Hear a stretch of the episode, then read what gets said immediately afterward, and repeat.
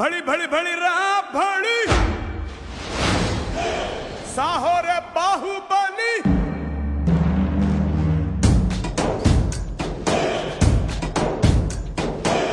भली भली भली रा भली साहो रे बाहुबली जय हारदिनी के पट्टाली पट्टाली Hello everyone, welcome to the new episode of 我的 FM。好，欢迎收听新的一集什么电台，我是孔老师。 今儿呢就我一个人呢，是因为大老师呢最近吧，他他他进去了，犯了啥事儿呢？他骂迪士尼不是没有开玩笑啊，就是他是做那个广告制片嘛，这不就进组了嘛？所以说这个一进组呢，这个拍摄就各种找不到人，所以呢就留我一个人在这里苟延残喘，五美四伏啊。所以大家听到开头的音乐就知道了，我们今天讲的呢，其实是最近上映的一部印度神片，这个《巴霍巴利王二》终章，在五月四号呢，已经在影院和大家上映了。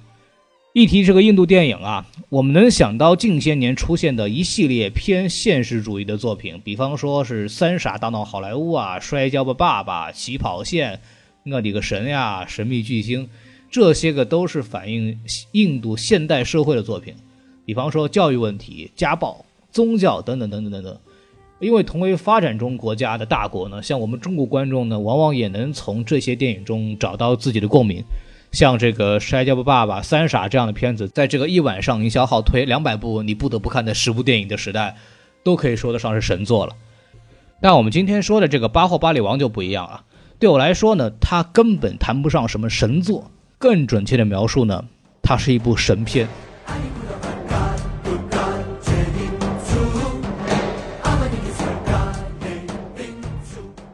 为了证明我这个观点啊，这次我来说一下这个片子的其中几个神。第一个神就是数据。要说这部片子的制作成本，那就不一般啊。系列第一部《巴霍巴利王》开端的成本啊，就高达了十七亿五千万卢比，也就是说呢，有一亿六千多万人民币。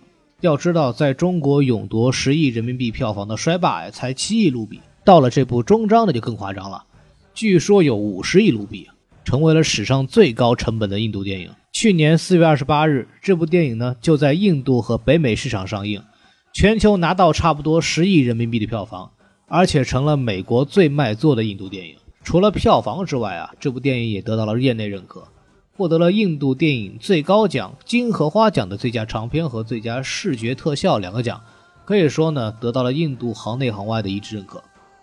这片的第二个神呢，就是这个神剧情。按说这票房这么恐怖的电影啊。所以说，这个和《战狼二》和一些什么《前任三》这样的优秀的作品比起来，就就我们就不知道高哪去了。所以说，我想呢，这部电影呢，应该差不到哪儿，是吧？呃，为了准备这个节目呢，我还专门呢找到了完整版的《巴霍巴利王一》，好好的欣赏了一下。整个电影的观影感受呢，叫什么呢？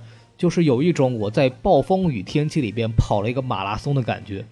三个小时的电影啊，把我那个电的个外焦里嫩啊，你知道吗？所以这是一个什么故事呢？在印度的山脚下呢，住的一个部落。有一天呢，他们看到一个大娘手里托着个婴儿在河里漂着，好不容易打捞上来，大娘给雇去了，孩子呢还活着。哎，你说神奇不神奇？这孩子呢就在村里头啊，被一个大婶儿叫张美丽给收养了。你问他为什么叫张美丽？你管那个去呢？我说叫什么叫什么。所以这个孩子长大之后呢，就就和神经病一样啊，每天吃喝拉撒什么都不干，除了干嘛呢？就是和这个王老师和小宋一样，爱上了攀岩运动，每天就想着顺着瀑布往上爬啊。你说上面也没有葡萄树，就算有，你爬上去也赶不上趟，对不对？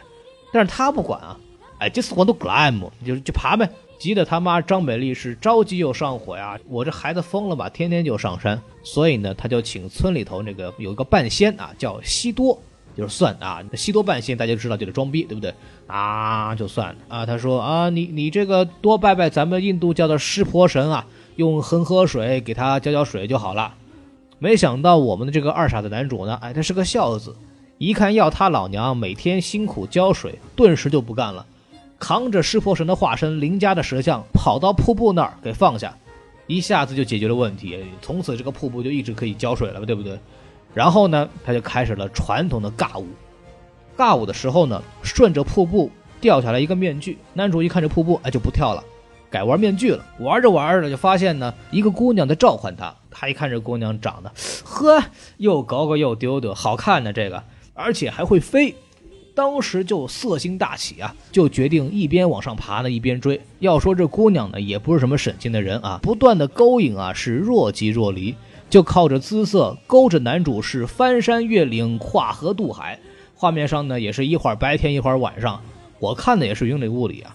反正作为观众呢，我是稀里糊涂跟着男主一边尬舞一边上了山。等上了山，姑娘消失了。当时男主一去买买皮，不知道冲谁讲，闲极无聊待了一会儿，就发现呢。打远处来了一个姑娘，长得和骗他上山的女神她一样。这一问，这面具呢还真是他掉的。于是男主呢就开始了这个紧张的攻略女主的计划。反正又是一番非常色情的尬舞之后呢，两个人就为爱鼓起了掌，啪啪啪啪啪啪啪。呃，这段舞有啥呢？呃，有扒衣、摸胸、脱裙子、湿身，反正除了尬之外，还是非常刺激的啊。反正镜头一黑，次日清晨，这姑娘就说了啊，其实呢。我不是来睡你的，废话是吧？我呢是来救人的。我们有个阿姨啊，叫提莫西娜，被这个摩西施莫底国的国王呢给关了好几年了。那是我们国家的人，我们派人救了好多年，一直没救回来。这回呢，轮到我救他了。男主这时候呢一听，英雄气概爆发了，就说啊，反正我们两个人呢是两口子了，你的活呢那就是我的活这样啊，你这两天陪我玩的也很辛苦啊，要不我帮你去弄吧。说完，就一个人去这个摩西施摩底国了。结果人家靠着这个天神开挂的神力啊，真把这个阿姨呢就给救出来了。摩西施摩底国呢有一个忠诚的老侍卫和国王的儿子追了过来，发现男主当时就傻眼了。哎我去，这不是巴霍巴利吗？男主听到也一脸懵逼啊，这巴霍巴利他是谁啊？我怎么不知道？而且我为啥看到这个阿姨就？热血沸腾，就想救她。他说：“我已经有媳妇儿，对不对？”当时那个老侍卫就着急了：“这可是你娘！”看到这个男主和我一脸懵逼啊，老侍卫就和他讲了一个长达一个半小时的故事。原来电影开头举着他顺流而下的是男主的奶奶，摩西施摩底国之前的实际统治者。这个奶奶的名字呢叫西瓦格米，她老公。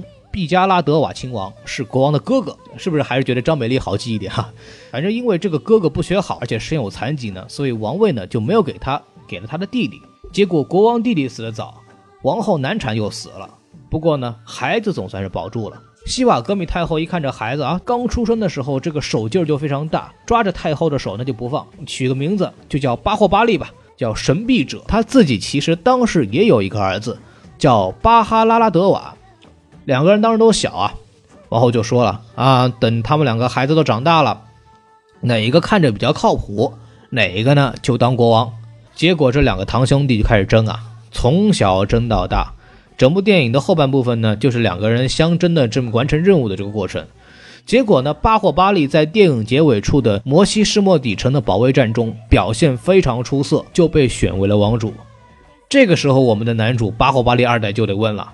俺爹这么厉害，怎么我没当上王子呢？反而让这个巴哈拉拉德瓦当上国王了。讲故事的老侍卫就说了：“傻孩子啊，你爹死了，巴霍巴利二代这就不干了。”巴霍巴利王一听这就不干了：“啊，你不是说我老爸英明神武，受人爱戴吗？怎么说死就死了？”老侍卫顿了顿就说了：“因为我杀了他呀。”在男主妈妈批的表情和老侍卫悲痛的表情当中，这第一部就结束了。剩下的啪啪啪啪，请看下集。接下来第二部内容呢？按理说电影还在上映，我就不怎么详细剧透了。但是想必这个时候大家应该也猜到了，接下来肯定就是什么小巴霍巴利复仇去了，杀死了自己的大伯，夺了王位，等等等等等。很多人看完都说了，这不就是狮子王吗？啊，这不就是黑豹吗？没错，整个上下两边的故事讲的就是神话的经典母题《王子复仇记》的印度版啊，一点儿都不新鲜。刚才听我的复述，大家也能感觉出来。这部电影的浮夸程度和尬舞一点不逊色任何一部印度电影，特别是一对男女靠舞蹈解决为啥相爱这一点啊，真的是非常印度。整个电影的影像风格呢，也是典型的 MV 拍摄方式，大特写加升格镜头的反复运用，把印度式浮夸展现的淋漓尽致。特别是里头男主的所有特写，都有一种洗发水广告的感觉啊，从来都是自带微风拂面的特效。再加上转场动画和远景，那明显的一块钱特效。我可以先给大家打个预防针，一般的观众观看的时候呢，确实是需要一些时间来适应的。但就这么一部剧情简单、人物浮夸、制作也难说、国际一流的作品，为什么会成为印度的现象级影片呢？我又为什么看到外交理论之后，仍然会和大家说啊，可以去看一下？这就要说到这部电影的第三个神了，那就是神话。其实稍微了解这部电影背景的观众都知道。这部电影的浮夸有背后非常坚实的基础，那就是神话。准确的说，这部电影呢，其实是一部古印度神话故事片。看电影的时候，大家会注意到啊，电影里有大量的印度宗教和历史传说的元素。那就比方说这个巴霍巴利王这个标题。虽然影片中巴霍巴利王的故事纯属编剧自己创作的，但是巴霍巴利这个人呢，在传说中确有其人。他是印度古老宗教耆那教初祖圣者蒂阿迪那他祖师之子。他年轻的时候呢，和兄长婆罗多争夺王位，后来呢又放弃王位，成为了一个成就者，就是那个教的一个非常了不起的圣人了。还有一个元素呢，那就是片中反复提到的湿婆神，也就是印度教最重要的三大神之一啊。这三个神呢，有湿婆、毗湿奴和梵天，分别对应的是毁灭者、保护者和创造者这三个名字。男主的名字施瓦呢，就是湿婆神的名字。其实也告诉大家了啊，男主呢就是神灵降世，他这个毁天灭地的能力呢就可以被解释了。除此之外呢，印度教中毁灭往往预示着重生。所以这个湿婆呢，又有这个性爱之神的特性，开车驾驶技术非常好，也就懂了啊。而我们之前在电影里边说过，这个男主扔在瀑布下面淋水的这个石像呢，就是湿婆神的化身林伽啊，就是那个凸起的棒状物啊。而且林伽石像的底部呢，还有一个底座，这个底座叫约尼啊，象征着女性生殖。所以大家可以回忆起，为啥男主希瓦一定要在双人舞当中把女主摁到这个瀑布下面冲凉了吧？反正结合之前瀑布浇湿林家的情节，反正啊湿湿的是吧？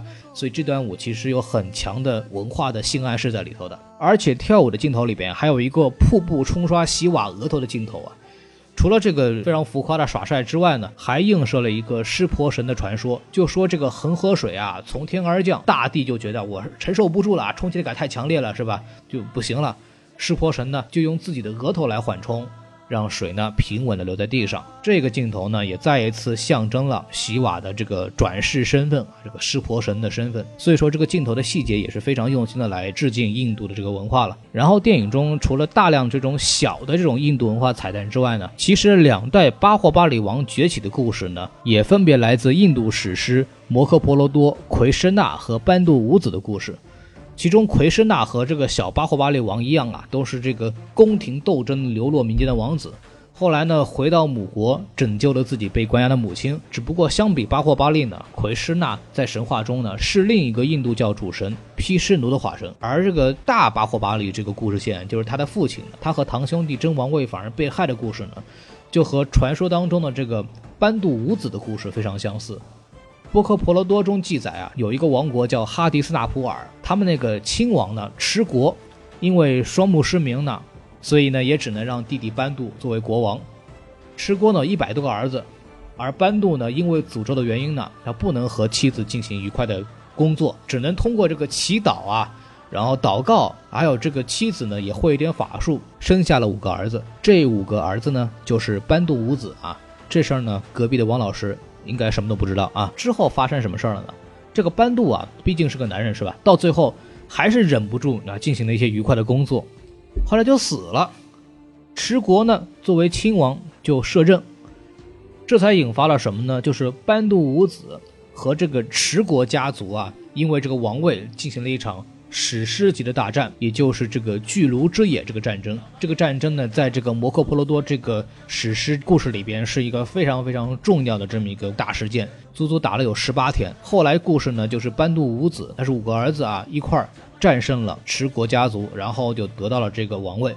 这就是大概这么一个传说当中的这个故事和《巴霍巴利王》电影里边的一些故事这么一个映射。除了这个之外呢，关于神话和印度文化方面呢，我要再强调一下第二部反复说的两个字，叫正法。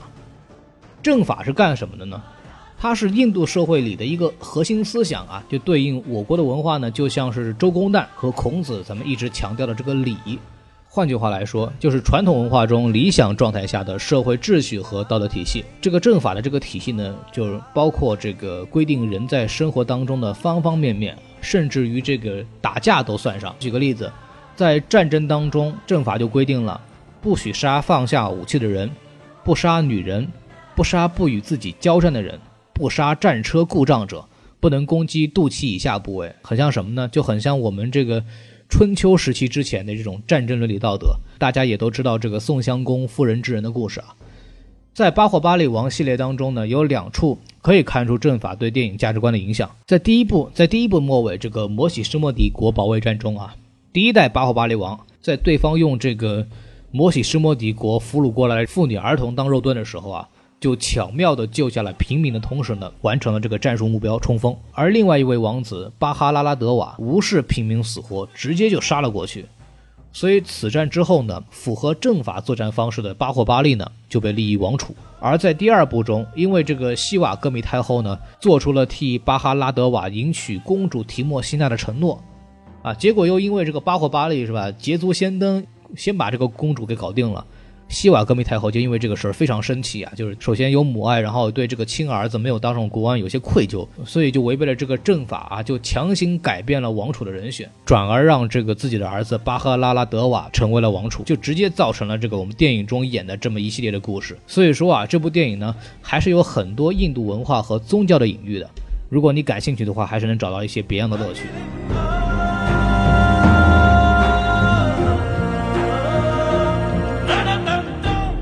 说完神话，我们再聊聊电影的另外一个神啊，就是这个脑洞。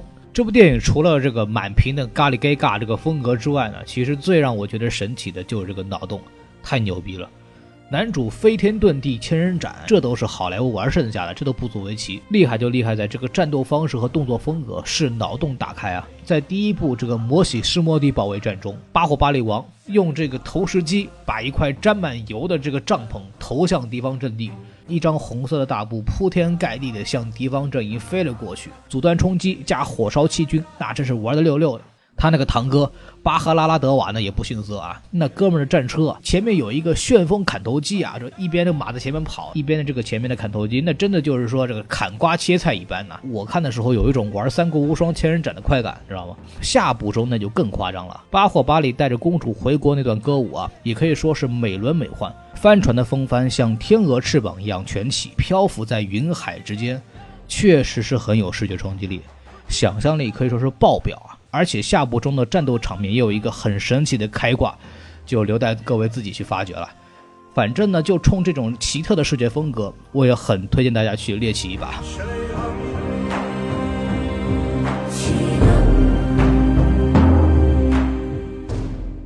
节目的最后呢，我想最后聊一聊一个大家比较陌生的名词，叫托莱乌。大家提到印度电影呢，一般都会提到这个宝莱坞。近些年在国际上出名的呢，也都是一些宝莱坞作品。好像宝莱坞啊，就像是印度电影代名词了。其实不是啊，宝莱坞呢，那只是北印度印地语电影圈的称谓。因为印度的种族众多，语言种类呢也很多。除了北印度通用语印地语之外，南印度呢就有几种这个不同的语言。每种语言呢都有自己语言的核心的影视产业。而且同一个题材啊，就可能不同语系呢还会翻拍自己的版本，非常神奇，都不像我国就弄一个配音就好了。而我们要讲的这个托莱乌啊，就是基于这个南印度泰卢固语的一种电影基地，位于这个安德拉邦首府海德拉巴的影视核心区域。巴霍巴利王呢，就是一部典型的托莱乌电影。全部班底都来自南印度，导演拉贾莫利呢是著名的泰卢固语的导演，而这个男主帕拉巴斯呢也是南印度国民级的硬汉演员，所以可以说这部电影呢是南印度影视精英的倾巢出动了。其实除了托莱乌之外，在南印度呢有另一个主要用语叫泰米尔语，他们也有一个自己的这个影视基地，在这个泰米尔纳德首府钦奈叫考莱乌，另外还有两个市场份额比较小的，用这个达罗毗荼语的。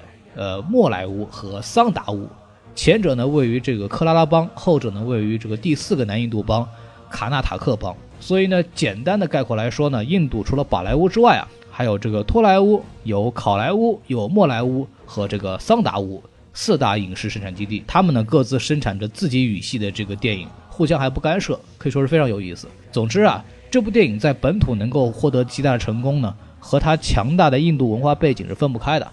其中浮夸复杂的舞蹈和动作设计呢，也非常符合印度人民的审美。但这部电影的厉害之处啊，并不止于此。从这部片子呢，我看到了印度大片电影走出国门的野心。超大制作、蓬勃的视觉想象力、流畅的动作设计，再配上所有观众都再熟悉不过的故事套路，让这部电影在世界范围内都能找到它的观众。作为咱们中国观众来说，刨去那些会引起我们些许不适的咖喱味儿。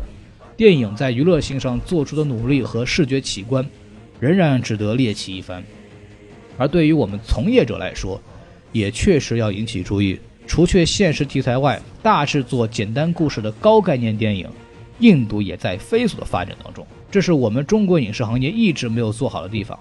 如何把简单的故事拍好看，还能把自己的文化植入其中，让世界人民接受？我们在这方面还做得非常的不够。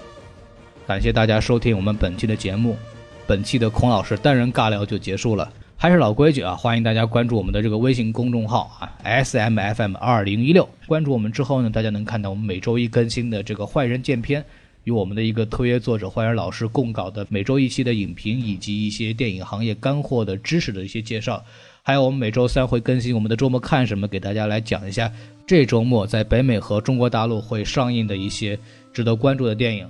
更重要的是，关注我们的微信公众号，点击下面的加群按钮呢，就能看到我们那个机器人二维码。加了机器人之后呢，他就会把你拉到我们的这个微信粉丝群当中啊，这样大家就可以跟我们几位这个主播来和一些观众来进行交流。好了，那我们今天节目就到此结束，感谢大家收听，拜拜，peace 哟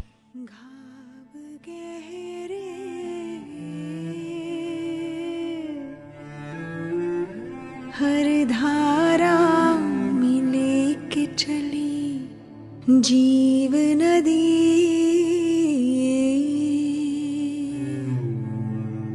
पर्वत रोके चीरे घाटी। धार समय की रुकना